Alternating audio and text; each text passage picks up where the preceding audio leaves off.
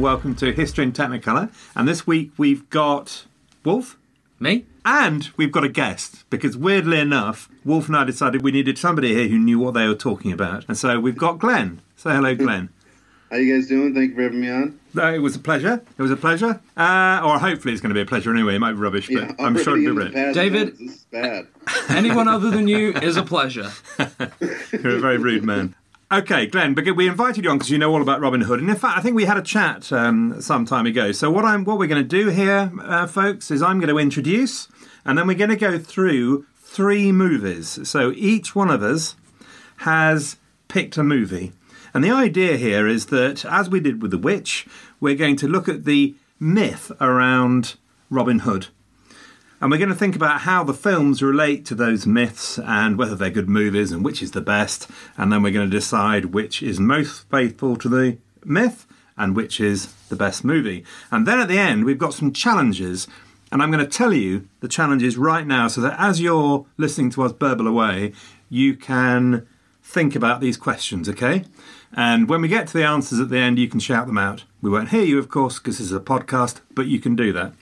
Okay, so one question is who would you cast as Robin Hood? Okay, that's Glenn's question. Wolf's question was if you made a new Robin Hood production, which element or elements of the myth are absolutely vital for you to consider it a worthwhile Robin Hood adaptation? As normal, Wolf's question is the most complicated. And then my question was excluding the man himself, don't quite know what I meant by that. Which character in the Robin stories would you be? So, uh, ra- Yeah, you not meant don't yeah. include Robin. Don't include Robin. Yeah, Okay. because everybody would be like, "I'm Robin," obviously. Absolutely, yes. If either that or they would be Spartacus. Okay, so we're going to start off with Glenn telling us something about the background and the myth. Glenn, over to you. Uh, so yeah, quick mythology overview of Robin Hood. Um, Robin Hood has always been a uh, rebel that's in the north of England. It's never moved around. Now the forest has moved from Barnsdale to Sherwood over time, but the basic premise of it is that he is uh, fighting against usually a, a tyrannical regime which is why um, in the earlier legends it's Edward II, because a lot of people had a problem with Edward II, even though his only real crime was ineptitude. Uh, since then, because Richard the Lionhearted became such a popular figure, it has moved to where he was a steadfast servant of Richard the Lionhearted, and he was fighting against uh, John, who was also a bit of an inept person. Uh, Robin has, he's typically displayed or more commonly displayed as a yeoman if you were to look at everything historically. Uh, if you're just doing 20th and 19th century stories of Robin, then he's almost always nobility. Added in the 20th. I was wondering when that came in. Yeah, as the story got older, it, it became more important for authors apparently to, to feel that they needed to make his sacrifice greater in leading these these men against you know a tyrannical Ah, regime. Interesting. Right. So if he has more to lose, then it, it's not, it's a better story essentially.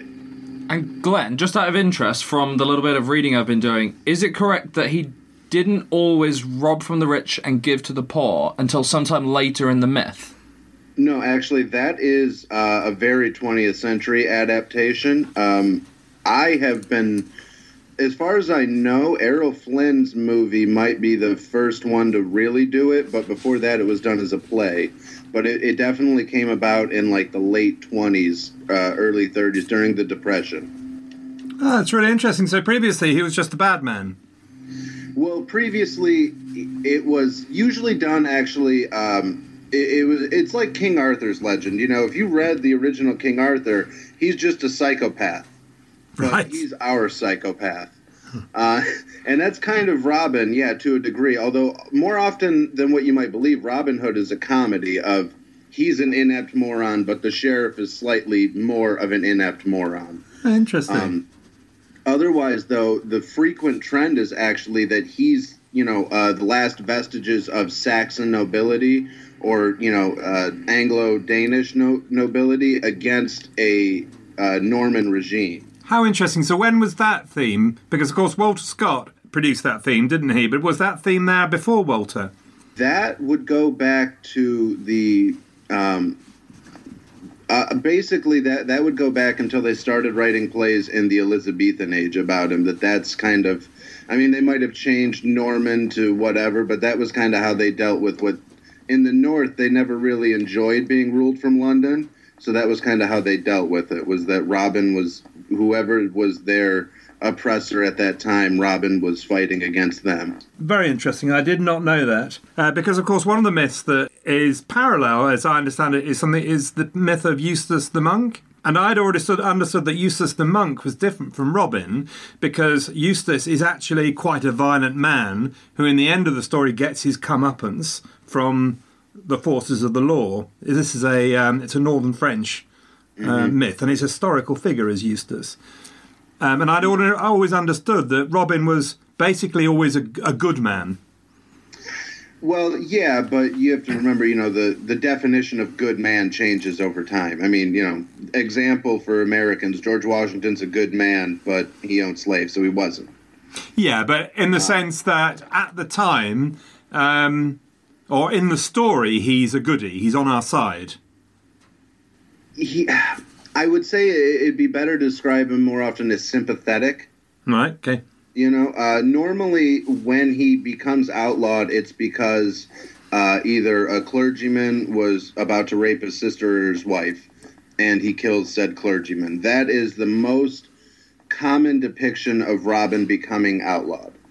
Okay. Um, and and then from there, he kind of wages his one man guerrilla war, and he slowly gains followers. I mean, um, what uh, Adam Adam Gord, I think the name is right, was the outlaw legend that or fable that actually predates Robin Hood, right. and and you know that that's where a lot of the the confusion comes from is because we don't know of Robin Hood that has survived what was originally established as the Robin Hood myth and what was adapted because the other one has basically been forgotten. Right. and in Understood. some depictions, they they just kind of say that Robin met up with him and took over his gang. Right. And you were saying just before we uh, started that he might be traced all the way back to Hereward the Wake. Now is that right? Yeah. Uh, so, like I was saying before we started, they didn't. You know, the first written Robin Hood is in the. You know, I think it's the 11th century, early 11th century, and that's the first historical time we know somebody wrote down the story. Well, presumably, if somebody took the time to write it, that means that it was an oral legend prior to that because nobody ever had an original thought. That, that's so, true. Then, and Certainly true of this left- program.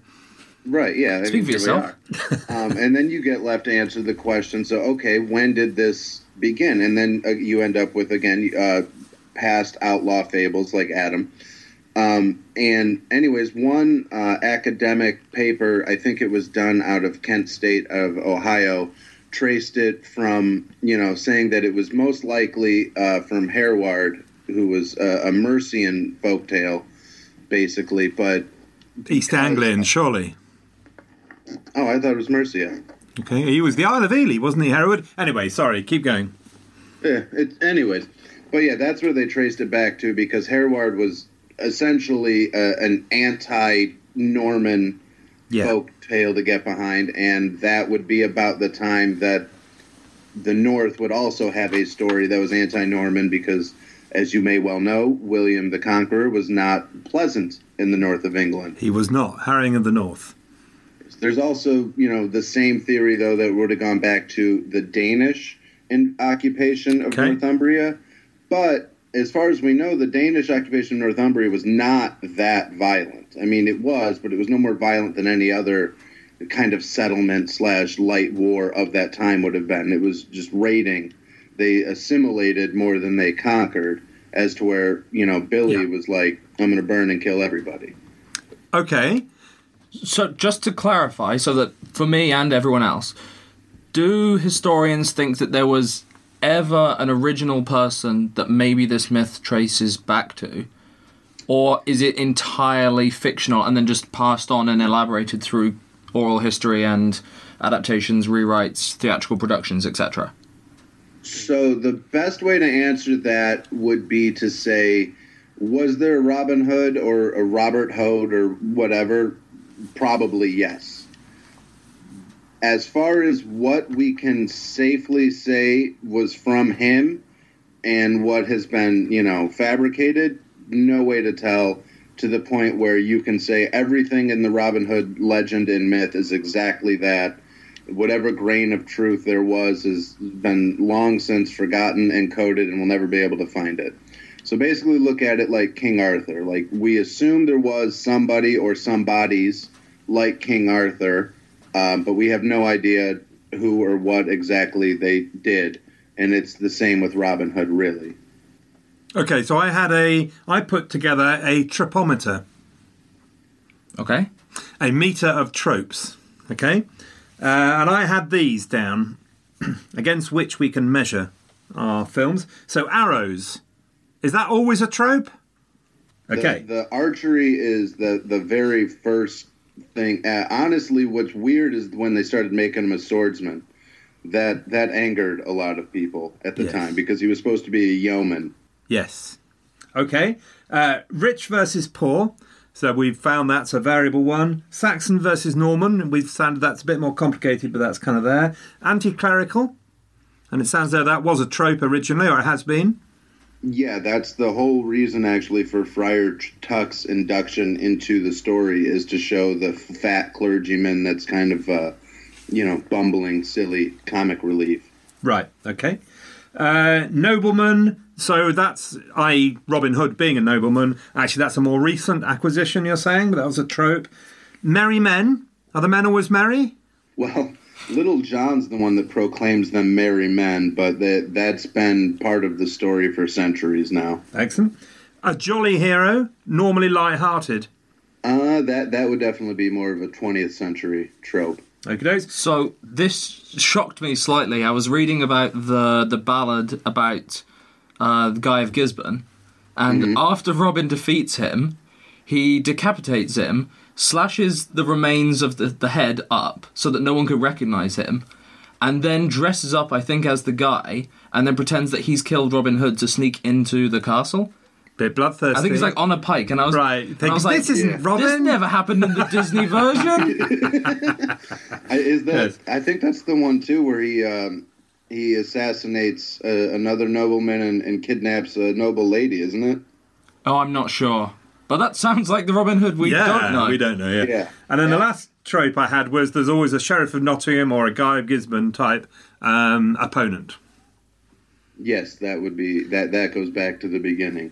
Any other tropes I should have Well, listed? just to check, so are we saying that it takes a long time before. I know that King John comes in as a villain kind of later on, but was there always a king who was oppressing uh, the country at the time, even if the main villain was still the Sheriff of Nottingham, etc.?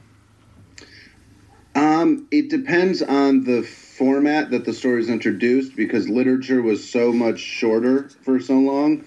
Oftentimes, it's very much like, okay, my problem is the sheriff or it's this clergyman. But when they would do more of a broad overview, so like when plays and you know longer format storytelling really came into style, there would at the very least be the mention of the king. Okay. But because that took maybe two or three centuries, that's why we're kind of left guessing that uh, the Robin Hood legend originated during the reign of Edward II. Okay, this is great. We have now taken three times more time than we said we were going to take. So No, it's important. This is really it's a this good is start. really important, but you know, I don't want people to, you know, feel they have to open a vein when they're listening to the podcast. Uh, right, because that's a bad thing. Okay, brilliant. Thank you very much, Glenn. Now, the first movie, Wolf. The first movie. Okay. So, a point that I wanted to make to begin with, and I haven't verified this, but I would imagine that it is accurate, is that there have been 112 movies at least about Robin Hood You know- since 1912. Do you know, I looked it up on sounds like an Wikipedia. undershot. I looked it up on Wikipedia too, and it's enormous. It's absurd. Uh, the amount of different variations that keep happening there's a lot of interesting stuff out there with Robin Hood. And I think the key point about this is that we're only going to touch on a few movies, but it's being continually adapted and is going to be for presumably forever uh, as we kind of want to retell the story over and over again for new audiences. So I thought I would begin with The Adventures of Robin Hood. I've selected this film because I believe that it sets the benchmark for all Robin Hood adaptations. It's the most influential and thus potentially the version that most adds to the myth, or at least cements it in our understanding. It also helps that it's very fun and a genuine landmark in Hollywood cinema. So, The Adventures of Robin Hood was made in 1938. It was a star vehicle for the very successful Errol Flynn. Its director, the incredible and very prolific Michael Curtiz, had previously had great success for the studio with Flynn in Captain Blood and The Charge of the Light Brigade. He made hundreds of other films over his career, including Casablanca, White Christmas, and Mildred Pierce. Uh, Olivia de Havilland was also the fellow star of Captain Blood and was a regular collaborator who combined to make this a box office draw. There was already a Robin Hood feature, uh, which was kind of in audiences' minds, and that had been made in 1922. It was a silent film starring Douglas Fairbanks, and it had done pretty well. The 1922 version was the first motion picture to have a Hollywood premiere, which took place at Grauman's Chinese Theatre. Um, but this new version, the 1938 one, would quickly eclipse it. And at the time, it was reported to be the most expensive film Warner Brothers had ever made. Interesting. Story wise, over $2 million in budget, wasn't it? I think so, yeah. And you can tell. Lord. You can really tell. Uh, story wise, the year is 1191. Richard the Lionheart is in the Holy Lands and then gets imprisoned by Leopold of Austria. He leaves his friend Longchamps as regent, but Prince John is obviously plotting to take the throne with the help of Sir Guy of Gisborne and a series of Norman barons. And then Saxon nobleman Sir Robin of Locksley comes out to save the day. So I won't go too much more into the plot because we don't really need to. We kind of it's got a lot of the elements that we know about. So I'm just going to kind of talk about the film as it was. It was a massive success in almost every single way, and is still lauded today. Um, it ranks very highly on sort of the AFI's like greatest American films list, and I think it's been filed away for preservation due to its importance. Yes. Um, it's splendid and is genuinely very entertaining. I think the cast are perfect. I think Errol is effortlessly charming. He's a natural star. Uh, plus, he has this really perfect movie laugh that he's developed. You might find it annoying, but you have to admire his talent no, no, for no, producing the same laugh every time. No, no, I mean, I've been really patient. I'm being patient, but the laugh, you're not going to try and put the laugh. I mean, the laughs are appalling. But but you at least it represents the time and how acting was carried out and how the industry was working. Like it fits in with the period. Fair enough. Um, Olivia de Havilland uh, is an excellent foil to Errol's bravado. She delivers sharp-witted retorts and put-downs. I particularly enjoyed the one when she goes, "What can a Saxon hedge robber know about charm or ladies?"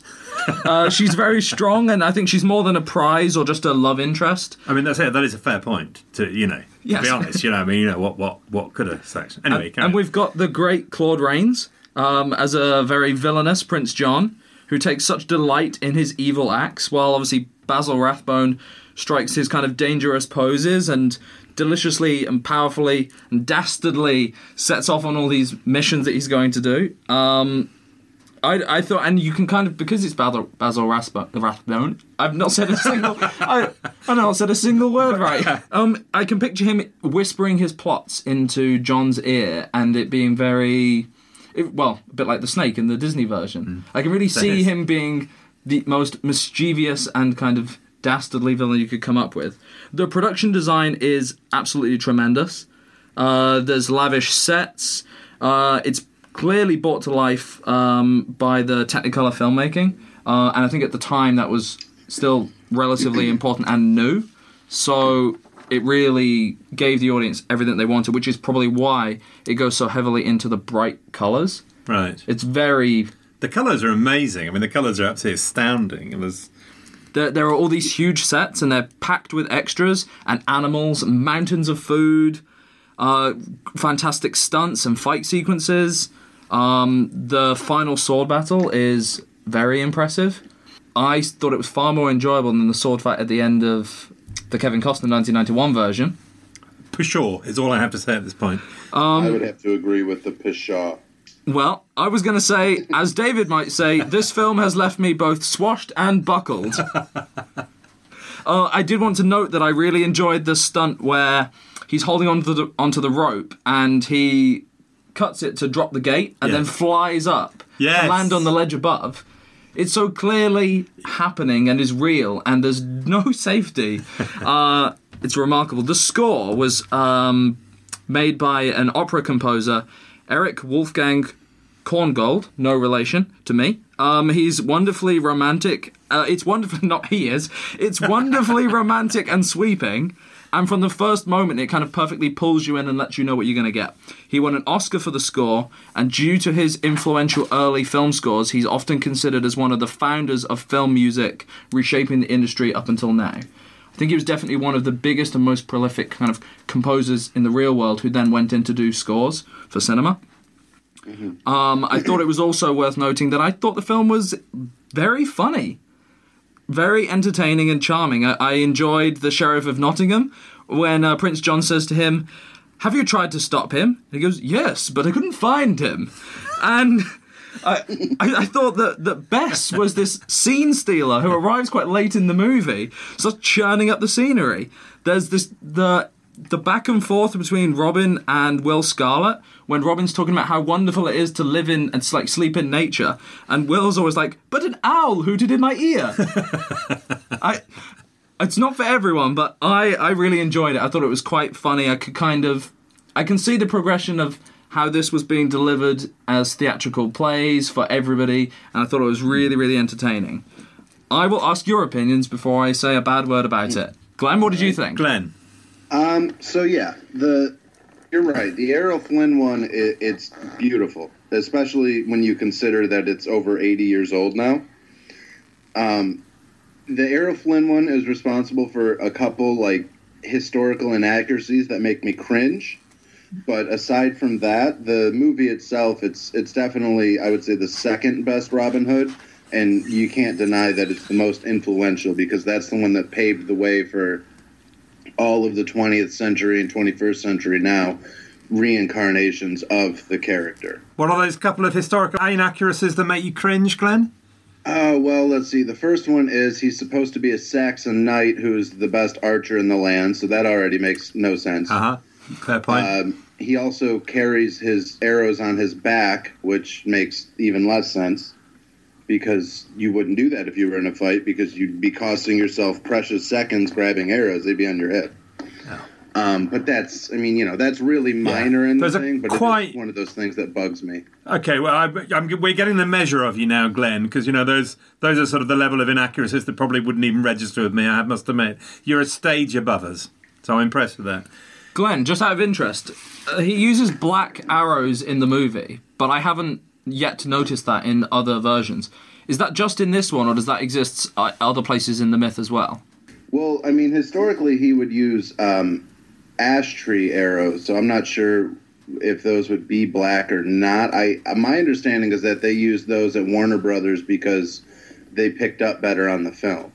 Right, it I makes sense because I mean Ash wouldn't be black, even though you make Ash furniture knows. Because I thought it was interesting that he seemed to use black arrows at certain times to send a message, Impressive. as if he was Yeah. like something evil has Yeah. happened. I need to Right. fix this. I'm going to send you a black arrow so you know. Interesting. That's the was me. advanced course. I'd have said, yeah. Yeah, do I- I'll, I'll be honest. I don't know if any. I know messages through arrows have been a part of the story. I don't know that they've ever been, you know, painted black or whatever to show like, oh, something big's about to happen. Uh, that that would be something worth looking into, on my end. It's like the black spot from Treasure Island. Indeed, or indeed, message Yeah. for you, sir. Concord, sweet Concord. Anyway, um, so yes, I would. I mean, I'd agree with some of that. Uh, the thing actually that you picked up on, which I think has most resonance, is that idea of the theatrical play, and you can imagine this being, you know, not history as as dry, accurate facts. They wouldn't have had the arguments back then about that. They'd have just said, "Here is this great story." Um, you know, it's the kind of thing you could see happening in a Lord's Hall with the bard singing, you know, or or enacting it out. Um, but surely it really hasn't aged well, has it? I mean, you, Well, if they made this now, you'd, you'd you'd open a vein. There's an unacceptable use of wimples. There are wimples all over the place, and you know, one wimple is one wimple too many. Um, the laughter is agonising. Ha ha ha! Yes, I mean, what's his name? Alan-a-Dale. I mean, you know, just needs to be shot now. You know, no questions asked. It's just I unwatchable. say you could you could make the argument that any Robin Hood movie made is very much a victim of its time. They don't age well. Uh, that yes, Robin Hood is so. Why is it so successful as a trope? And it's so successful because these factors are infinitely adaptable to the time. So yes, I mean I withdraw myself. Obviously, you know it's it's fantastic. It's colourful, big sets. It's ambitious. As you said, it defined the sort of genre. Uh, but I did find it agonising. I think for modern audiences, the kind of the iconography of Robin Hood comes from this depiction. He seems to follow very closely Walter Scott. So the Silver Arrow, all of those tropes, the Saxon versus Norman thing was a big Walter Scott thing. It felt like this was the thing that I heard about, certainly from Walter Scott. This is the thing I heard about when I read all those Ladybird books when I was a lad. They were, you're absolutely right. They were all the Errol Flynn version. I'd thought that Errol had picked it up from Walter, but you're you're thinking it's probably the other way Well, around. even if he did, I think I mean it's the first time it's really brought to life Yeah. visually, and then once Fair you enough, see it, they kind of combine Yes. it, and that's what it looks like from now on. Yes, I don't have to struggle at all to say, right, this is the myth of Robin Hood. Great. Okay, so we like it. You two like it a lo- load. I'm a bit more cynical because I thought Will Scarlet was terrible. He just follows around, and Yeah. every it's almost like Sir Robin from the Holy Grail, and he's just like the the musician who follows behind him. Terrible. You run into that problem with a lot of the movies because it is meant to be an ensemble cast. It's very hard to do the each character justice. And unfortunately, Will Scarlet or Much the Miller's Son are usually the ones that either get severed entirely or just neglected. Yeah. Um, I will say one last quick thing about the 1938 Robin Hood movie. That is the one that made the the steal from the rich and give to the poor because it did so well with that theme. They continued that through the communist scare, which maybe doesn't mean a lot to very many people, but I think that's fascinating because that's essentially communism. You know, that's Bolshevikism to a T. Like we're going to take the rich people stuff and give it to the poor people. And the fact that that trope survived McCarthyism to me is worth something of an academic look. Okay, That's good very point. interesting. Very interesting. Anything else you'd want to add before we move on? The only thing I was going to say is when I went back and rewatched it because I hadn't seen it in so long, m- the newer movies had made me think more about the Sheriff of Nottingham. Probably it's just the hmm. Kevin Costner version and Alan Rickman.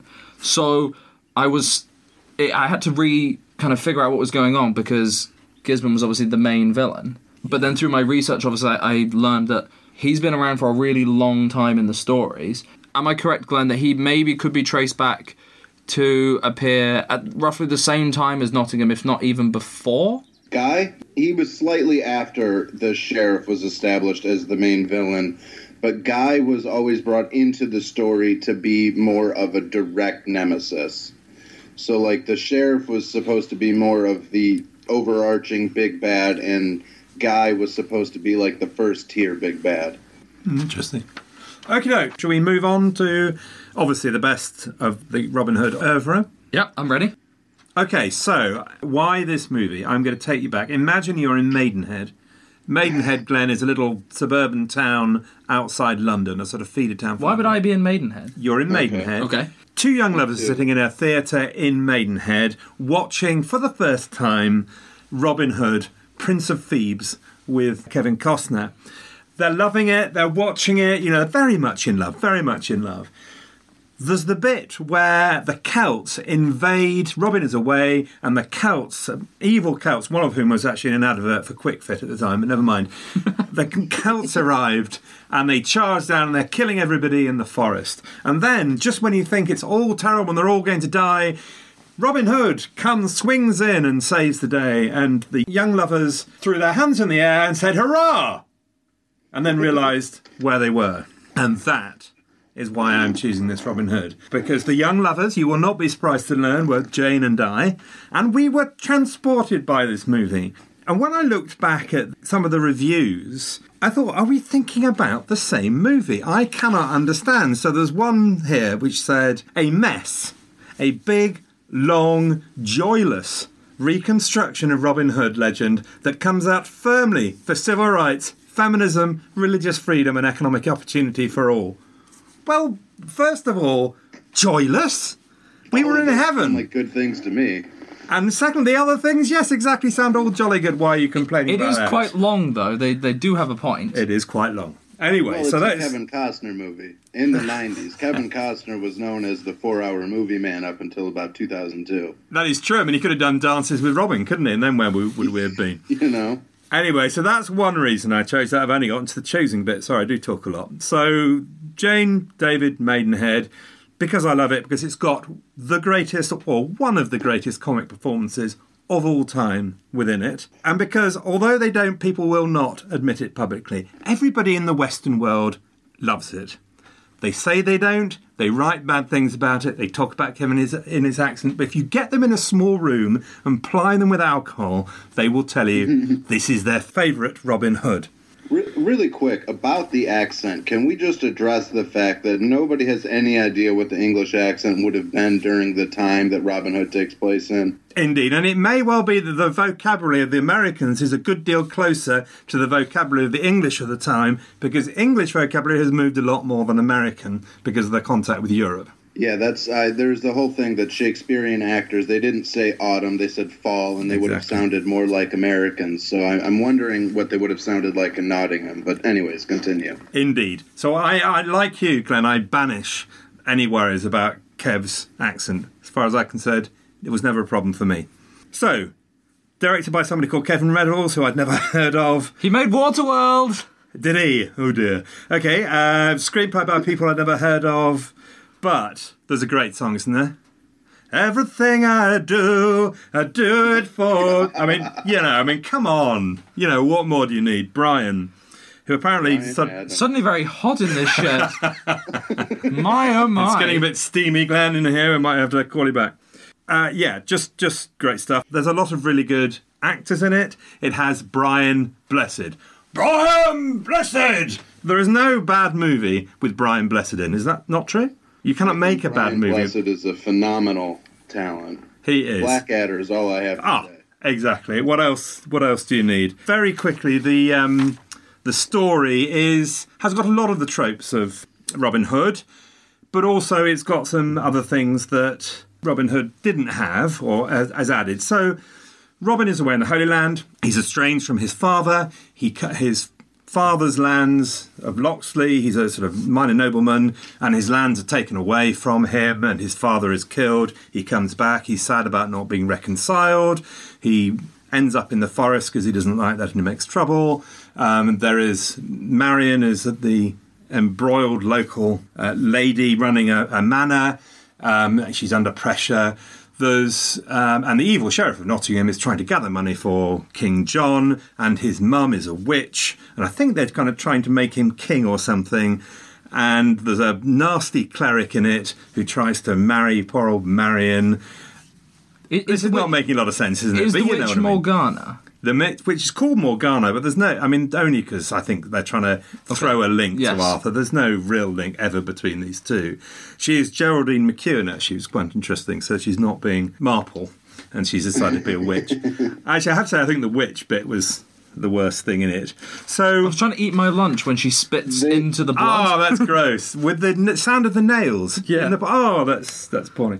So why, as a film, great theme tune. Morgan Freeman. Well, this is what made him great, wasn't it? You know, who'd have heard of Morgan Freeman before Robin Hood? That's fair. I mean, Is it I- actually? to, me, to me, anything Morgan Freeman does is already worth like an asterisk. Like, oop, that's worth a rewatch. Absolutely right. And he was fantastic in this. He was everything you wanted him to be uh, in terms of that character. It's swashbuckling. There are arrows all over the place. There's a fantastic bit where Kev shoots two arrows or something, and he takes the, you know, with his teeth, he rips the feathers off at half side, and he shoots it, and they go in two directions. I did. I did keep wondering if he keeps ripping the feathers off. Why did he put them on in the first place? Well, no, because he wants to do two, and they Oh, want to go okay. different directions. I see. And then there's the one where you've got the arrow coming straight towards you, And it's got on fire? And it's on fire. God, that's so good. But did you not wonder why he fires the first arrow and he can't split the rope? Is that is that right? So he has to fire two arrows. This is the greatest archer of all time. Yeah. Oh, picky, Mr. Picky. Um, Well, I mean, to be fair, you know, shooting a rope in two pieces with an arrow is not easy. no. Yeah, right, Mr. Mm. And greatest archer of all time, I mean, that doesn't necessarily mean that he could, you know, have pinpoint accuracy. That just means that he didn't miss often. Good point, Glenn. Good point. I mean, it's not really a quibble. I think I'm just. They'll show him splitting an arrow earlier Right. on, which is designed to be like uh, almost the most perfect shot. So then, when he has to save the day, and young Wolf He's nervous. is He's nervous. Is, is hanging, he just catches the rope just a little bit. It, and I was like, I thought it might slowly break, but he barely touches it. Tension, Wolf, tension. Marion is properly romantic and she's great. It's got an edge of patriotism around it without being the sort of rather overblown thing of the 1938 movie. And then we come to Alan. We come to Alan Rickman and Shut up, you twit! I'm going to gouge out your heart with a spoon. Cancel the kitchen scraps for lepers and orphans. No more merciful beheadings and call off Christmas. Superb stuff. You upstairs. You 10 minutes. Oh, I mean, it's just, you know, a bravura performance. Loved it. So, Little John was great. So, there's humour throughout the thing. Little John in the castle scene jumps, smacks a few guards around, sits next to his wife. His wife said, Hello, my lover. I mean, it's just, you know, it's full of joy and love and all the rest of it. As a historical record, uh, close to the myth, it's got the social justice Rob feeds rich thing in spades. It's got Richard versus John. Interesting, of course, most rebel legends are essentially very conservative in nature. So, um, although we don't like to make them that way now, we want them to be radical. In fact, back in the day, they're about the re establishment of social order, not the overturn of it. The people that are fought against are people who are doing something different. And in a sense, it's this is the way this is. The baddies are people who are overturning the right way of things, which is that Robin has his lands and that Richard is the king and so on. The men are merry in spades. A Bit miserable to begin with. Robin comes and makes them merry, which is great. Anti clericalism is a, an old trope that reappears because you've got the fat clergyman, and, and the anti clericalism, as I understand it, always used to be against upper churchmen. And so you have the friar, who of course is a mendicant, and he's Friar Tuck, and he's he's a good guy. Um, Little John, quarterstaffs, fantastic, and it's really well done. Anyway, um, there are newer tropes. So there's the Crusades and Azeem, which I think is relatively new. We've got Will Scarlet, which is uh probably one of the weaker bits in it. And, you know, him being the illegitimate brother. Although it, it adds a little bit of, of personal story, which is very often often absent. You know, Robin is often a rather cardboard cutout character. At least he's got fam- family. The Witch, And I it's thought. Christian Slater. That is Yeah. Christian Slater. Who is Christian Slater? uh, he's a relatively famous actor. Has he done? What else has he done? Oh, oh, I, I thought you were asking in the movie. I was like, he was Will. Uh, Yeah. Christian Slater was in um, The Heathers. Okay. Uh, he's he's usually a bad guy. He's in Archer now a lot. Um, Right. I don't know. I can't really think of anything huge that he's Okay. done, but he's just he's got that like cadence. Right, okay. Right, never heard of him. So, um, I love Kevin's 80s scarf and his bouffant And his hair, yeah. Yeah, love that. It's absolutely delightful. The Witch, I think, is a bit, bit of a rubbish bit, but anyway, there you go. So, there you go. And why would I recommend anybody go and see this film? Because it is a hoot from start to finish. I rest. Comments. That, that's a good case. Thank you. First of Thank you, all, Kevin Costner is my surrogate father, so I will always defend this movie. Excellent. Excellent. I mean, you're quite right, Glenn. You know, Um, and then, really quick, I was just looking it up while I was curious. So the movie made, according to Wikipedia, three hundred and ninety point five million in nineteen ninety one, which Blimey. today would translate to over seven hundred million. so that's all right then, is it? So yeah, he did pretty well on a forty-eight million dollar budget, and I I think the cinematography for nineteen ninety one is amazing. Right, fantastic. So you're all in favour, Wolf. I feel, I feel, I feel there's some grit in the in the oyster that is the history of Technicolor here. No, I have some. I have some interesting things to say. Okay. It should be clear, and I've already mentioned this once. Uh, by the way, we'll be the judge of that. Okay. um, this film will always be in my mind because it was the first and potentially only time I have ever seen a character called Wolf, other than the one from the Yeah. TV show Gladiators, Good in a movie. And as a kid, Huh? noticing that sort of when I was, I can clearly remember watching it sort of around sort of six years old, maybe, with like all the family. Seeing that connection, that was the first time, and I was like, my ears pricked up. I was like, crazy. Crazy, And he did it quite yeah. a lot, and it wasn't just mishearing. The little lad. It's- Yeah. he's quite cute, isn't he? so he's good. I always appreciate it for that. Uh, I think it's really fun. I have really fond memories of it, but I do think with repeat viewing, as you age, it does deteriorate. It gets a little bit better every time. Oh, it does have weak geography. I'll give you that. The geography is weak. Well, Well, I'm, i- interestingly, this is the only one that I'm aware of that was actually filmed in England. That was all right. Interesting. They do go to Nottingham via Hadrian's Wall. Is the problem? I see. Yeah, they don't have a firm grasp on where things are. No. But to be fair, the sheriff of Nottingham wouldn't have been very concerned about Loxley, seeing as Loxley isn't in Nottingham. So okay, fair point. Anyway, Wolf. But wasn't that because their boat just washes up and they don't know where they are? No, it's because they want to film something in that beautiful Okay. dip in the um, uh, Hadrian's Wall. Lovely spot with the with the tree. I think it does a lot of really good things. I think humanizing uh, Robin way more than a lot of the others do. He actually has a character in this, which I will admit he doesn't really have in the Errol Flynn version. Um, also, he's a little bit more fallible. He seems to make mistakes in this movie. There's real threat, and he actually might not make it through. He might not be the hero everybody wants him to be. He seems to make bad decisions, and the people do pay for his involvement in this. I think that's a really mm-hmm. interesting idea to add that in, and I, I think it works. Kevin Costner's very enjoyable. He's at the peak of his career. Some of the dialogue is a little bit clanky. Like there's the, the old blind man, and he goes, "He fancies you, my lady. I'm blind, but some things I can still see." And I'm like, "Come on, we already know. You're not just sit in the boat, old blind man. We already know they fancy each other. You didn't need to tell us." Hey, he's just playing along though. Um, I, it, Nottingham is obviously really great, and I think that um, it's defined by Alan Rickman, really more than anything. He does kind of s- steal the show, doesn't he? and it's really kind of tongue in cheek and fun, and it's hard to uh, complain about that. It just can feel a little bit old now, and some of the changes to the story, I, the more research I've done, I don't know, just seems interesting how they want to make Will Scarlet such an important Yes. character with his capturings and then his like kind of double crossings and I must admit, the Will Scarlet thing I always thought well, they was they had to do that because they had gotten Christian Slater. He wasn't going to do a role where he didn't have meat. right. Could And I understand you don't know who that is, but to people who do, they're like, "Oh, that makes sense." yeah, he, he is relatively Yeah. big, and he was getting bigger at the time. Yeah. Um, Um, and Alan Rickman, sorry, Wolf, but Alan Rickman actually turned down the role twice until they said, "You can do whatever you want." Did he? Is that of right? How All of that comedic timing and all Yeah. the greatness was all him. Huh. The only point I was going to make is that sometimes the makeup looks like it's Holy Grail dirty makeup, where everybody looks like they just get wrapped up in a bunch of shawls and just have a little bit of mud shoved on their face, and then that's that's done. I just keep thinking about the old man. Yeah, well, I, I mean, I keep thinking about his scarf. I mean, the scarf did make Kevin look as though he'd just come out of an 80s disco. I mean, you know, it was sort of. It didn't look very authentic. Yeah, uh, costumes wise, because I guess we're going to come to this. So now we've had two movies.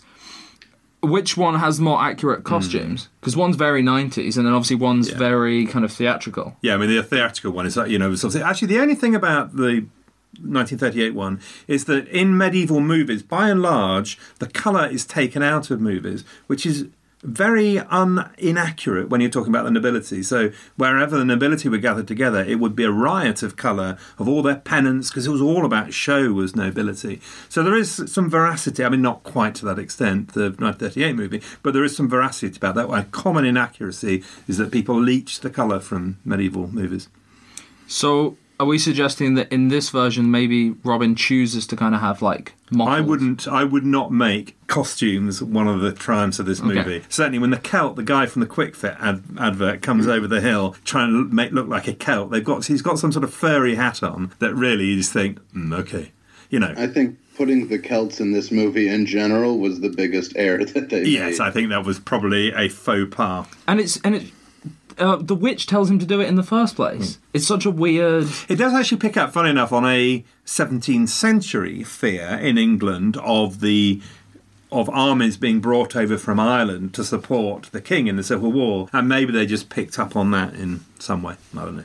I'm not entirely sure. I feel like they were trying to do too many like obscure references to old myths because you know there is like little tiny references to like pagans in Barnsdale Forest. So I, I, I in my mind that's what they're doing, but Right. maybe that's just a coincidence that there's anything. Right. Okay, great. Well, let it, we One more Su- thing. super more? quick points. I was going to say, I believe that Morgan Freeman's character, the Saracen, what's interesting about his arrival is that I believe that there was a TV version that was made which Yes. introduced a very similar character. And then the actual makers of this film thought that that was part of the myth because they'd seen that version. And that was partly how it was incorporated. And they used the same character name. And then they were told that it would be copyright because it wasn't a mythological, like a, a character that existed before. It was just for that version. So they had to change his, Change his name, name. from Nasir to, I think it's Azeem. Yeah. Um, Yeah. But I think that's just when we're talking about how myths carry forward. It's interesting that somebody saw one version and transposed various things from it and put it into this. Some of the greatest things in the world come from incompetence. And then the only other point I was going to add is, which I think is interesting because it led me to a fascinating Robin Hood movie. Sean Connery appears at the end Yes. as King Richard. Are you going to talk about Robin and? Yes, I was going to mention Robin and Marian when That's- he plays. That is Robin a movie. That is a movie and a half. Have And you what- seen that? Oh, No, I haven't seen it, but what seemed oh, that's a real movie. the the cast looks great. It's a heartbreaking. But what's heartbreaking. what's interesting about that is I was reading how much it the movie represents Richard in a really negative light and how Robin fights back against Richard. And it's one of the first kind of Robin Hood hmm. movies to not play up to that mythology where Robin is kind of this natural servant. Who is it that plays opposite Connery in that? Is it Oh, it's uh, Audrey Hepburn, isn't it? Audrey Hepburn? That's right. That is a terrible movie because you're waiting for the the bit, you know, the swashbuckling bit, and the sheriff of Nottingham and Robin. They're both tired and broken and old, and they've been through all the things, and they're kind of wearily trying to accept each other. But Robin cheats and kills the sheriff by sort of. I mean, it, it's oh, And then they Romeo and Juliet each other. I mean, it's agony. It really is. Anyway, I just thought it was interesting that he cameos at the end as King Richard, but he had previously played Robin. It's a very good movie. What's it? It's painful. Okay, so we've wept up enough about Ord and uh, Ord and Sean, and so we come to the third movie. Over to you, Glenn. All right, so then we've got the 2010 Robin Hood movie starring Russell Crowe, or as Rusty, as he's known to his friends. Is he actually? Ain't- No, that's just what I call him. Oh, okay. Um, but we're friends. so He speaks very highly of you, actually, Glenn. Yeah, I yeah, he, he doesn't say a lot of nice things in general, but I'm one of the few. But Excellent. uh, it was directed by Ridley Scott, same producers as Gladiator, and I think that is incredibly evident in this movie that there's a lot of Gladiator like stealing from basically. Oh, and Cate Blanchett plays uh, the female lead in this movie, which I thought was interesting because neither one of their stars are actually English. But yeah, so this movie is in some ways the most historically accurate movie, but in very small like details that they paid. You know, they actually do have Robin as a yeoman, which to me is great because that makes the most sense. Um, they have the accurate-ish version of King Richard's death. They do a, you know, in the very short depiction of King Richard, they do what seems to me to be a fair one.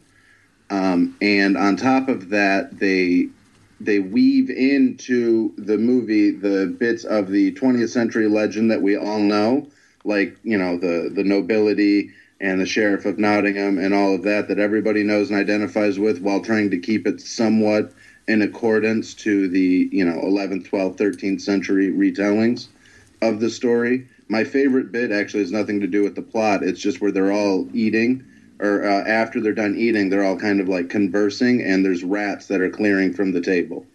Because Uh-huh. I'm like, that's brilliant. That would have happened, and nobody ever does that.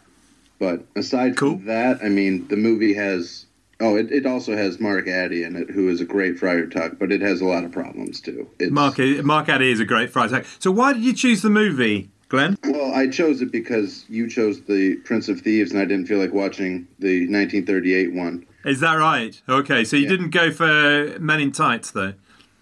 Well, yeah, I mean, Men in Tights is fine, but it doesn't bring anything new to the legend. It's just a spoof on Prince of Thieves. And uh, the the Disney one, you get into a whole other side argument about what is Disney, and I think we're gonna talk about that very briefly at the end, so I won't go too into it now. Okay, so you But- chose it Fort Demure. Yeah, I mean, it is a it is a fun film, but if you were to ask me to rate the movie on one to ten, film wise, it's a five. Um, historically accurate, it's maybe a six and a half. God, you're already you're already marking. That's early. That's great. Um, okay, so you sound you're quite underwhelmed about it. I mean, you've already done. Yeah, I, here's the the movie has it's it's entertaining and it's action packed and there's a lot of fun stuff that happens and a lot of nice little like homages to the legend. But overall, the movie it's top heavy.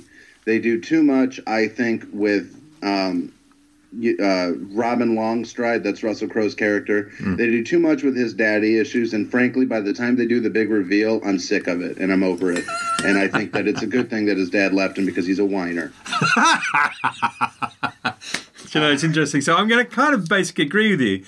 I mean, the thing I really loved about this movie, and really loved about it, and therefore by the end, when I just wanted to open a vein, you know, felt slightly bitter about it, is because the realism thing, the thing that Ridley Scott's tried to do to really put it in the time, is fantastic. I love the Richard the First. I love the interplay between Richard the First and Robin. How it's sort of jokey, but then Robin goes too far, and so he gets put in the stocks. You know, it shows Richard as Richard would have been a big, bluff, arrogant. There's no social equality here. Pretending Richard's this kindly bloke who loves the poor is just you know, doesn't dislike the poor, but they have to be in their right position. So I loved all of that. And the start, I remember thinking, looking I at the start and thinking, this think is going to be brilliant. They try to make Richard too much too much like Henry V. So I do like that part of it. It's it seems fair. So all that's great. And then Cate Blanchett is brilliant. I think she's great, and that bit of the story is kind of good. Mark Strong is a fantastic villain. I love Mark Strong. Um, but then it's so English radical stuff. So it's the same. It's trying to transpose this story into a 21st century context of social equality and social justice. It's you know it's your Mike Leigh, Ken Loach, Ridley Scott tradition of, and it makes it pompous. It makes it over sort of portentous. They're trying to sell this big message about freedom and liberty and all the rest of it, and it it's just too serious. And the plot's a mess. King John's good Yes. though, isn't he? And Isabella of Angoulême is rather gorgeous, isn't she? Sorry, John I'm dribbling actually, slightly. King John to me is the bright spot of the Yeah. movie as far as acting is concerned. I mean, uh, Cate Blanchett did a great job, and Marion I think is probably the the best person from the you know the side that we're rooting for. I think she's done the best. But I think the guy that played King John knocked it out of the park. He Was it, did, Os- yeah, was it Oscar good. Isaac? Yeah, that's right. Yeah. It, he was very good. He was very villainous, volatile, changeable. You felt genuinely panicked. William Hurt was all right as Marshall, presenting a solid, you know, good Marshall. It's just Yeah, that the that's sum of the parts that's is the less than problem, the is parts. William the Marshall's always done as this great man who's Yeah. enlightened beyond his time, and you know. But yeah, it was a good part for that role. Yeah. And am I right that Mark Strong's Sir Godfrey is essentially the guy of Gisborne? Because that's what he seemed to have said in interviews. Actually, I don't yeah, know, I'm but not yeah. sure why they didn't just make him Guy of Yeah. Gisborne, but yeah, Yeah. that's. It took me a little while because when I was watching it, I was like, "Who the hell is this supposed to be?" Yeah, I agree. Yeah, And do you, I wonder, do you think they just changed his name because they're trying to build this mythology where they're altering Robin's identity a little bit, and they're kind of changing all the characters just slightly to maybe make them more, I don't know, real? Yeah, maybe that's it to sort of snap you out of just wanting to see the same old thing. That's an interesting thought. Yeah. And I mean, yeah, I don't. Maybe, maybe there's some research that I'm unaware of that says Guy wouldn't have been a name then, so they just changed it entirely. I think, if anything, Ridley Scott was just too clever by half Mm. for that. It has kind of got that, but I take Wolf's point that if you want to represent the Robin Hood myth, actually selling people a bit of a dummy and changing the name so they don't fit into the old pair of slippers that everybody knows is not a bad strategy. But then at the same time, since it, you can kind of readapt Robin Hood as many times as you want, um, it seems almost unnecessary. Like we could kind of keep a lot of these people like as we understand them to be, and still give the same Yeah. depiction that you want. Also, does anyone do we think that they would building up to possibly make another movie? Yeah, in the they future? seem to be. Yeah, Yeah, there was supposed. I think it was supposed to be one in the trilogy because that movie, to me, the biggest crime of the 2010 Robin Hood is that it's it's an origin story, and that's hmm. fine. But they should have marketed it more as an origin story because he's not actually doing the things that you associate with Robin Hood yet. It's more about how you know a returning yeoman from the Crusades becomes Robin of Locksley and then becomes Robin of Sherwood, essentially. Yeah, that's true. Yes, and I think they were going to make. He was then going to be Robin, wasn't he? Yeah. Anything else you want to say about that movie? the the main thing for me is uh, it's too serious. Yeah, it's too serious. we, we is very, yeah. It, it's they're trying too much to be Gladiator, and Robin Hood doesn't need to be grim to be effective. yeah exactly. And the more I've read about the way the story's been told for hundreds and hundreds of years, is that it's there for kind of mass entertainment and it's a little bit light and everybody gets involved in it. It just seems a shame that this version is so deadly serious all the time. Yeah, it's heavy, isn't it? Okay, I think that's great. So we're now going to come to the last bit, everybody. Well, no, we're not going to come to the last bit. The first bit we're going to do is we are going to rate these movies. First of all, we're going to rate them as a movie, and then we are going to rate them for their faithfulness to the myth. Okay? Okay, so we are might we ready? with well with the Yes. myth rating one, we might need to refer slightly to Glenn Yes. on this. Yeah, indeed, we might. A indeed. little bit. You know, Glenn will pretend that we're listening to you as the all authority. In fact, we'll All right, fair enough. Right. Okay, so 1938, uh, the film as a film out of 10. Wolf, Eight. Glenn. Uh, seven. Oh, come on. Okay, I'm going to go six. Okay. We're all in the same ballpark here. Yeah. hmm. I just kind of felt I was forced into it. It's um, myth, uh, faithfulness to the myth. I mean, Three, maybe. Hmm, interesting. Faithfulness It- to the myth, because I was going to go high on that. No, this one creates a lot of the myth that we Huh? associate Okay. With. Robin Hood. So, in that essence, yeah, absolutely. But as far as like sticking to the source material that had come out prior, it's you know it, it goes all its own way, and that's great because you can do that with stories, and that's why you know something like Robin Hood lives on for an extra eighty years Yes. after it's been made into a movie, is because they were able to tell their own story. Uh, but if you're assuming that the myth is what's already existed, then it it didn't follow it very closely at all. So even when you take Walter into into mind, Yeah, I, I guess maybe I'll put that at maybe okay, maybe a four then. so Glenn, a couple of quick side points. Do they? Is there always a battle where Robin faces Little John on the river? Uh, so yeah, typically he does have to face off Little John. That's how he earns the respect and trust of the Merryman. So, and that has existed for quite a long time in the in the myth. Yeah, if it's not Little John, then it's somebody else. I th- it's not you know. There's a couple depictions where they just sort of hit it off, and Little John sort of falls into place because Robin has battlefield uh, command. But even that is only because they have to face a foe together. So if it's not Little John, then you know it's uh, Huntsman or, or something along those lines. But more often than not, it's Little John over a river on a bridge. Okay. And then, was there always an archery competition, or was that created in this film? That was, I believe, actually created in the silent film, but that that's a 20th century thing. I see. Um, and I mean, you there is the the May Day competition, which is what it's referencing. Yeah. which was during the you know Tudor and uh, uh, Victorian era, and that was as an homage to the myth of Robin Hood. So you could make that argument, but as far as the archery contest being part of the story, that's not a thing up until the 20th century. okay, so that doesn't come from Walter Scott. No. Okay, uh, so you're saying four, and I think I'm going to have to fall in with Yeah, I think I think we follow. I think we follow Glenn's advice on this. because Glenn knows what he's talking about, and we don't.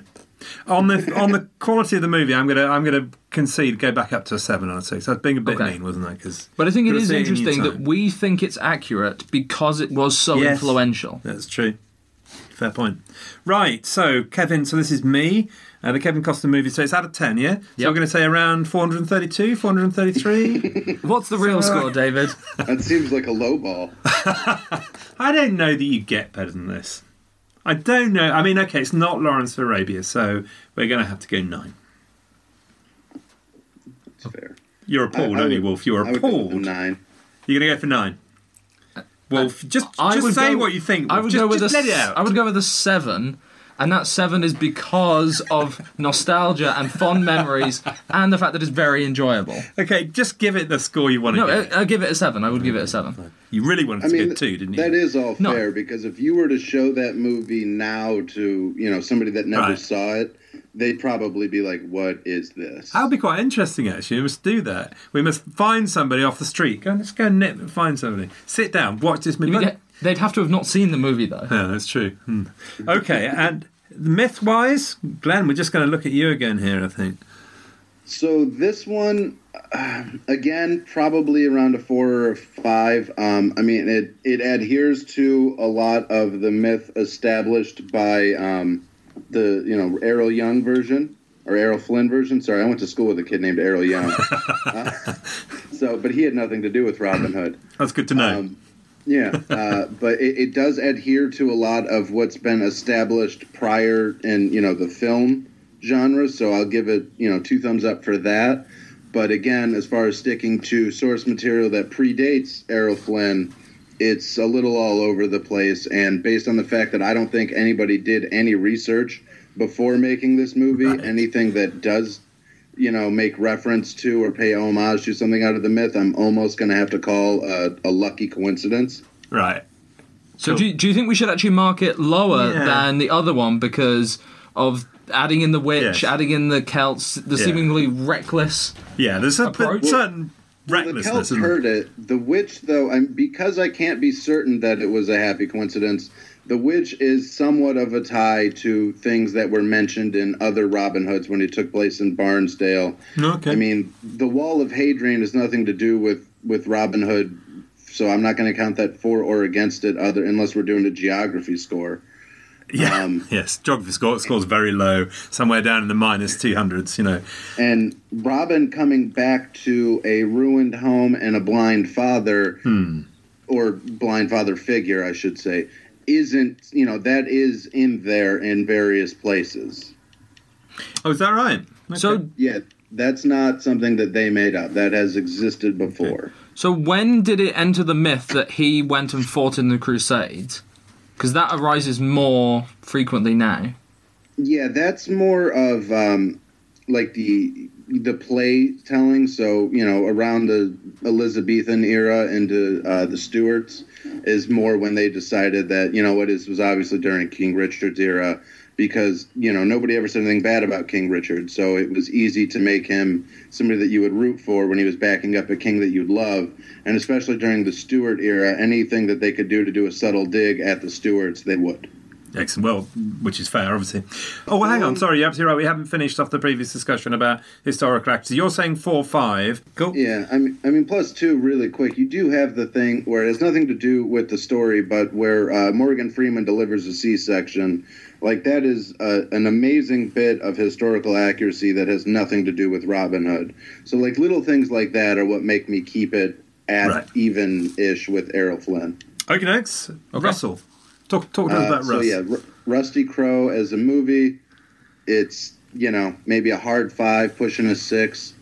Um, mythology, actually, now that we are considering and history, now that we're considering what I've given the other two, I would say it's a six would be more fair. Six and a half, maybe, if you were feeling generous. We're always feeling generous here in the shed, Glenn. Uh, six and a half it is. So, film, Wolf? Uh, I was probably going to give it a six. Okay. I'm going to go along with the. Um, I'm going to go along with the six things. I love the realism at the beginning. Probably be a five. Okay, great. So look, we're gonna we've scored it all. That's great, and the winner is Kevin Costner. Woohoo! That was only one result, wasn't there? What about the Disney movie? movie? Very quickly, what do we all think of the Disney movie? Glenn. I I loved the Disney movie as a kid. That's what actually sparked my interest in Robin Hood.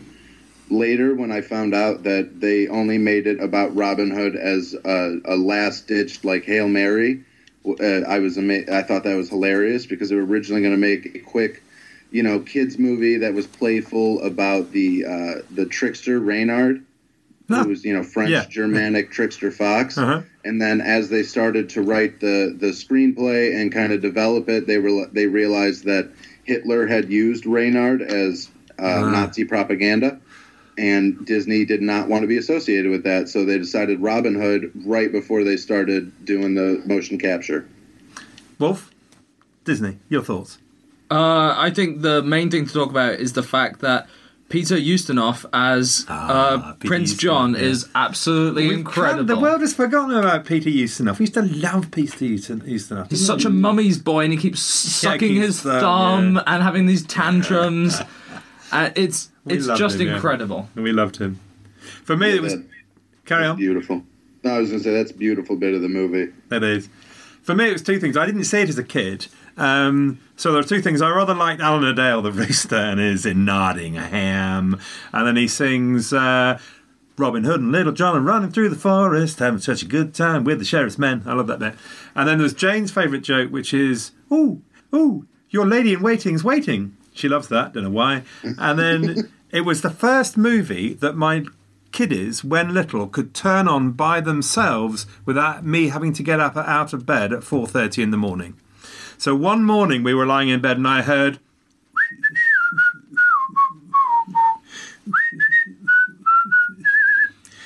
Oh, we're listening to the whole thing. He's just showing off that he can whistle. And that was one of the happiest moments of my life because I did not have to get out of bed and look after the little buggers. It was great. So, And, and a lesson on parenting for all. Thank you, David. okay, fantastic. Turn on that video and leave me alone. So, uh, right. So, we've got some questions now. Who would you cast as Robin Hood? Glenn. Uh, did you guys ever watch the Shameless in, in the UK Yeah. version? The one that played Carl. Don't know him. Uh, Elliot, I think his last name is Tittensor. He's Right. from Manchester, so but I Right, so you go for grit. well, not necessarily. I mean, he had th- he could hit.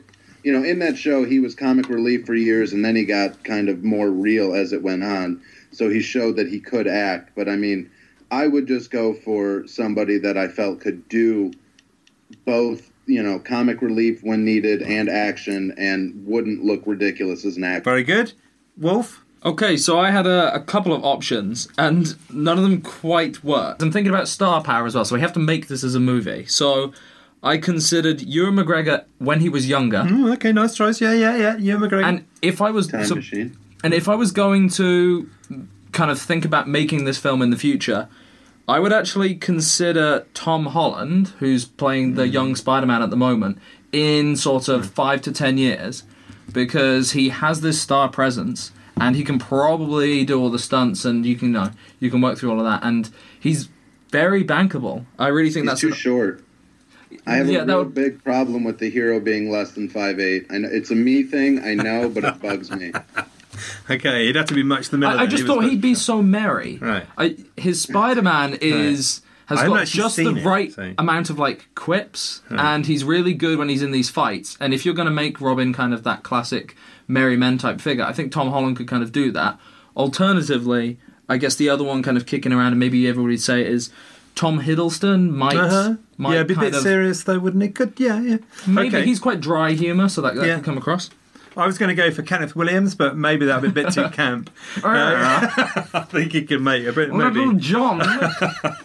But then, I mean, obviously there are probably two obvious calls, and neither of you mentioned one Tom Cruise because essentially Tom Cruise is brilliant in everything, and then Chris Pratt. What about Chris Pratt? Chris Pratt would actually be a really good casting for it. um, I did consider because it. He's he's come out of nowhere as a big action star Hmm. as of late, and he's got the Probably chops. humour, but chance. Okay, I great. would I would cast Ralph Fiennes as the Sheriff of Nottingham. yes, he could be very good. He'd be very. really uh, sweary Sheriff yes. of Nottingham. Yes, he'll be very good. Rowan Right, Atkinson will be the sheriff of Nottingham in my version. who who would Rowan sorry? Atkinson. Ryan Atkinson. That'd be very good. Following the um, uh, Alan Rickman approach. Right, TV or cinema? You ask, Glenn. Better as TV or better as cinema? Cinema. I think it works better as a as a TV show because I think it opens it up for more long form storytelling. When you when you have a movie, you, they always try to do too much. I mean, look at the the more recent one, the Taron Egerton one, which nobody saw. So Yes, I can't talk seen. about it. But the fact that nobody saw it tells you all you need to know. Yeah. And you know, even if you go back to uh, 2010 Rusty Crowe's version, they they do too much. Yeah. I think the the BBC version with Jonas Armstrong, while incredibly corny and campy, but like that, I think was a much better medium to tell the story. Wolf? Yeah, I, I would agree. It's there seems to be so many different stories that when we say there's like new interpretations, sometimes they're just kind of different elements of the story being hmm. brought to life, and it was being told over so many kind of generations in all these different like iterations and and I just think that maybe TV gives you that opportunity to explore the world and give all those that wealth of characters that kind of involvement that you would get. So it's probably quite episodic. It suits that that medium. It, uh, I must admit, it has got lots of stories within the story. I'm going to disagree with both of you and say it, both is is either is It- possible because the film they've made very successful movies out of it because you can just sell it as a short, you know, play that type thing, or yeah, you can expand it and really go into it. I think it the wonder of it is its longevity, and its longevity is because the themes are as relevant now as they've ever been, um, and I think it works in either iteration. Okay, vital. This is Wolf's question. I think. What is vital to the myth? What What do you have to have in there if it's going to be a Robin Hood movie? Um, well, I mean, you definitely have to have grade A archery. Um, and I think now, if you're going to do it, in any time in our lifetime, he has to steal from the rich and give to the poor, regardless of the accuracy of that. But that's what people are going to see it and recognize as Robin Hood. Aside from that, I mean, you know, you definitely need to have Little John and Maid Marian, but I think you could probably honestly axe a lot of the merry men, and people wouldn't care. Okay. Uh, incidentally, is has just uh, texted me to say that we're missing a great Ireland England game, and I have to tell you, Glenn, that when I organised this, I was a fool because what- it's the what- Six Nations and it's Ireland versus England. I can't believe I'm doing. When does the game end? you know, a poxy two bit no good cotton picking podcast when England are playing Ireland at rugby. When, when does it end? Well, I don't know, but your Well, next- let's hurry up then. Let's hurry up then, David. right. Your your go. Um, Vital to the myth. For me, I think You the, don't have enough time to explain rugby to me. No, no, we have to do another podcast in that couple of hours. I think that you could get rid of the majority of the characters and it wouldn't really have a huge impact, especially because you could make a composite character out of some of the others. Um, I don't even think you necessarily have to have one particular villain. It doesn't have to be King John or Nottingham or Gisborne, but I do think that there should be one tyrannical ruler that he opposes. Okay, there's got to be a tyrannical ruler. Okay, anything else? No, I, I think we've Okay. covered everything of great importance. I would go arrows, rich man, poor man, merry men.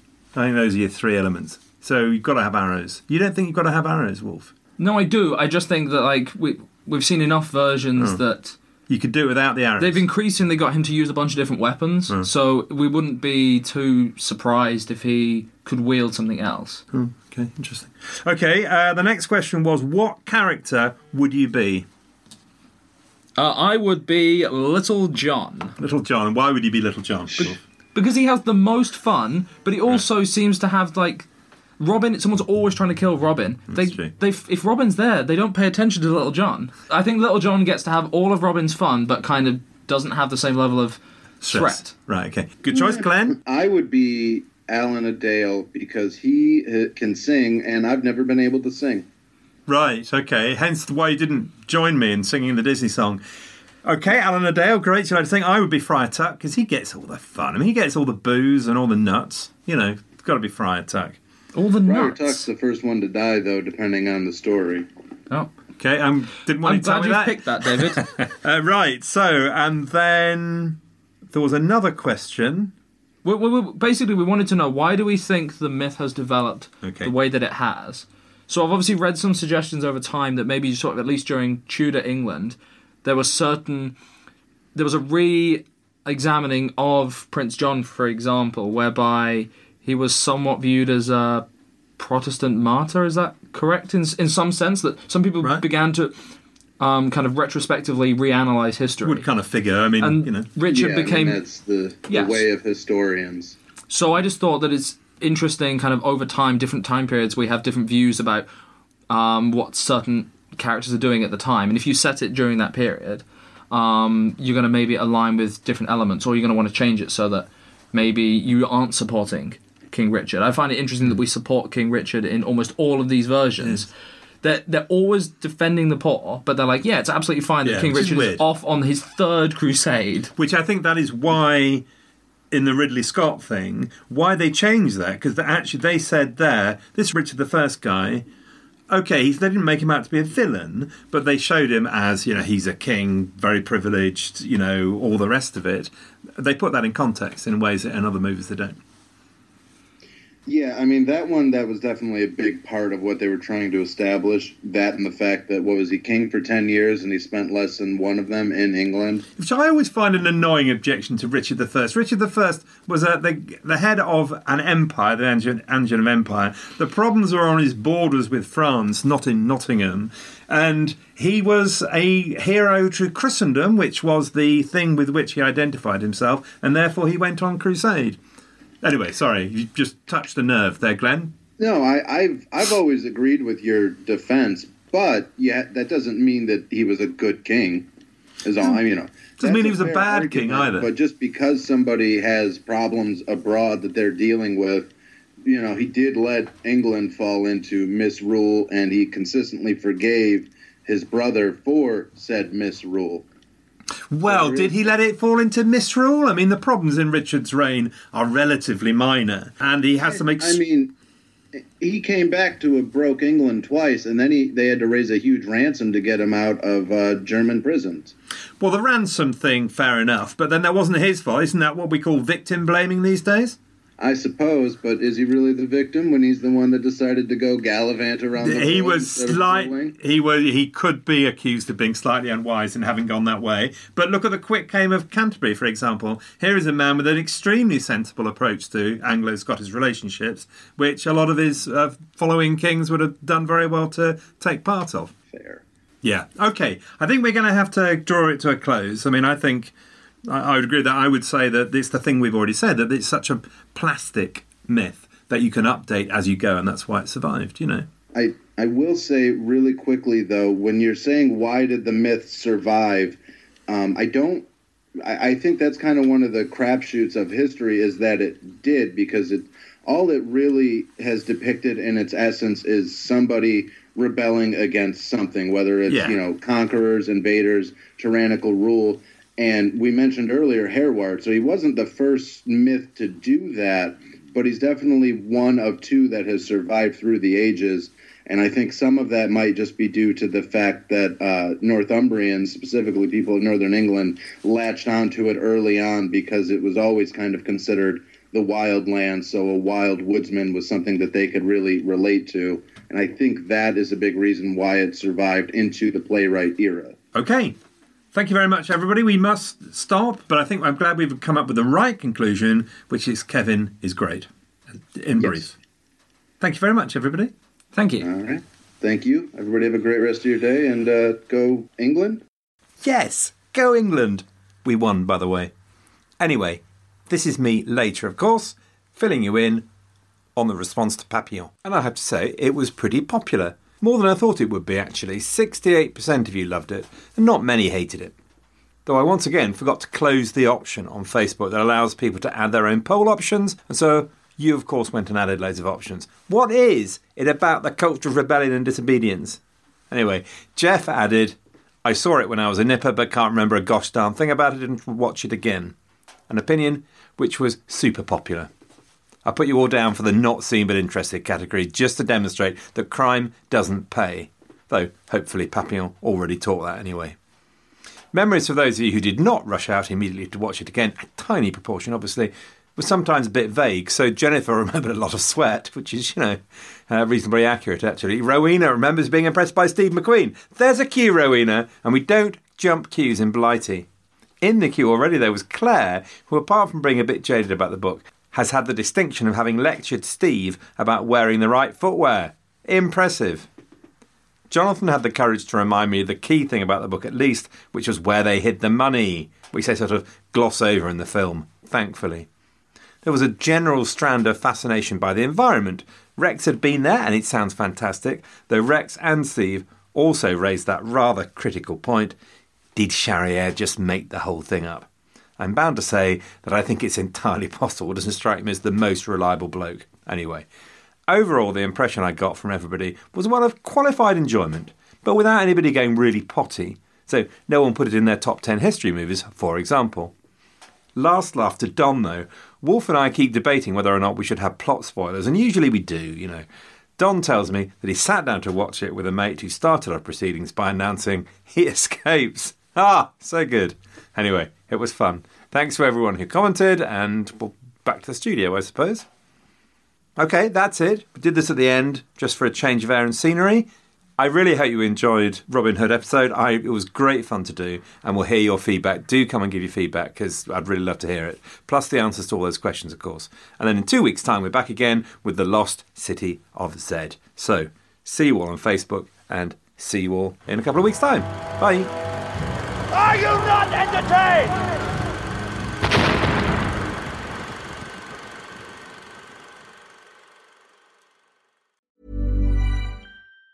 Before Shopify, were you wondering where my sales at? Now you're selling with Shopify, the global commerce platform supercharging your selling. You have no problem selling online, in person, on social media, and beyond. Gary, easy on the cha-ching. oh, sorry, but my Shopify sales are through the roof. Start selling with Shopify today and discover how millions of businesses around the world use Shopify to ignite their selling. Sign up for a $1 per month trial period at shopify.com slash listen. Shopify.com slash listen.